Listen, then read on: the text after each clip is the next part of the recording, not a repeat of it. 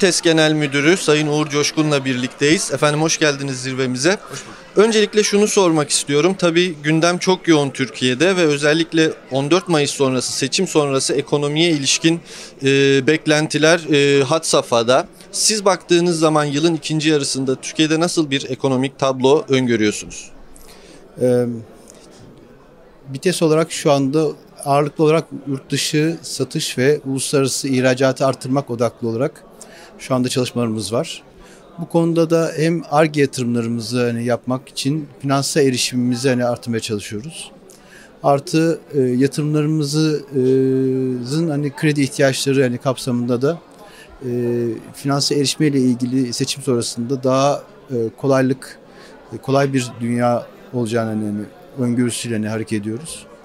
Bunun dışında yani ülkemizin uluslararası hani görünürlükte e, ve e, e, uluslararası yatırımcıların hani Türkiye'ye hani bakış açısı hani açısından da e, seçim sonrasında belirsizliklerin biraz daha hani e, çözümlendiği denklemde daha hızlı ve daha verimli bir yatırım ortamının olacağını öngörüyoruz. Savunma sanayi tabii son yıllarda Türkiye'de çok ciddi bir sıçrama yapan sektörlerin neredeyse başında geliyor. Ee, siz de sektörün önemli oyuncularından birisiniz. Ee, BİTES'i yönetiyorsunuz. Yıl sonuna ilişkin nasıl bir hedef projeksiyonu oluşturdunuz kendiniz için?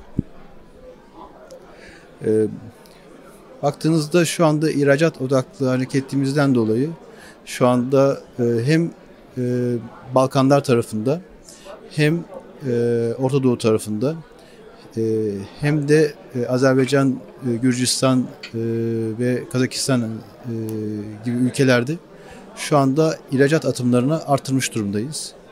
E, devamlı e, oralarda ülkemizde üretmiş olduğumuz ve Türk Sağlık Kuvvetleri'nin envanterinde olan, kullanılmakta olan e, veya aktif hale yeni gelen yani sistemlerimizin o ülkelerdeki e, muhataplarıyla e, sunarak e, pazar payımızı arttırmaya çalışıyoruz. E, ülkemizin dolar girdisini arttıracak şekilde hedeflerimizi e, şekillendiriyoruz. E, şu anda e, döviz girdisi ülkemiz için en kritik konulardan bir tanesi olduğunu düşünüyoruz. Son olarak şunu sormak istiyorum. Bu yılki Uludağ Ekonomi Zirvesi'nin mottosu tek dünya ortak gelecek olarak belirlendi. Bu kapsamda son yılların belki de en önemli kavramı sürdürülebilirlik. Sürdürülebilirlik alanında siz şirket olarak ne gibi adımlar attınız veya da atacaksınız? Şu anda ağırlıklı olarak inovasyona hani ağırlık veriyoruz. İnovasyon kültürüyle şirketimizi daha da hani geliştiriyoruz.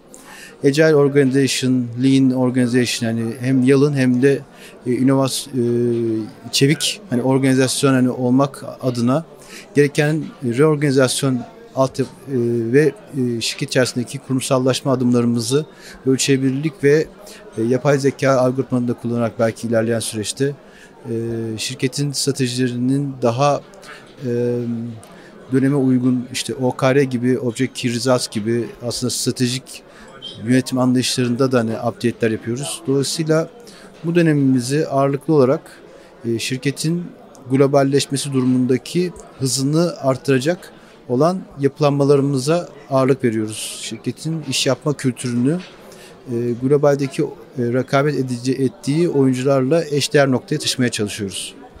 Zirveye katılımınız için bir kez daha teşekkür ederiz size. Kolaylıklar, başarılar diliyorum. Ben teşekkür ederim. Çok sağ olun.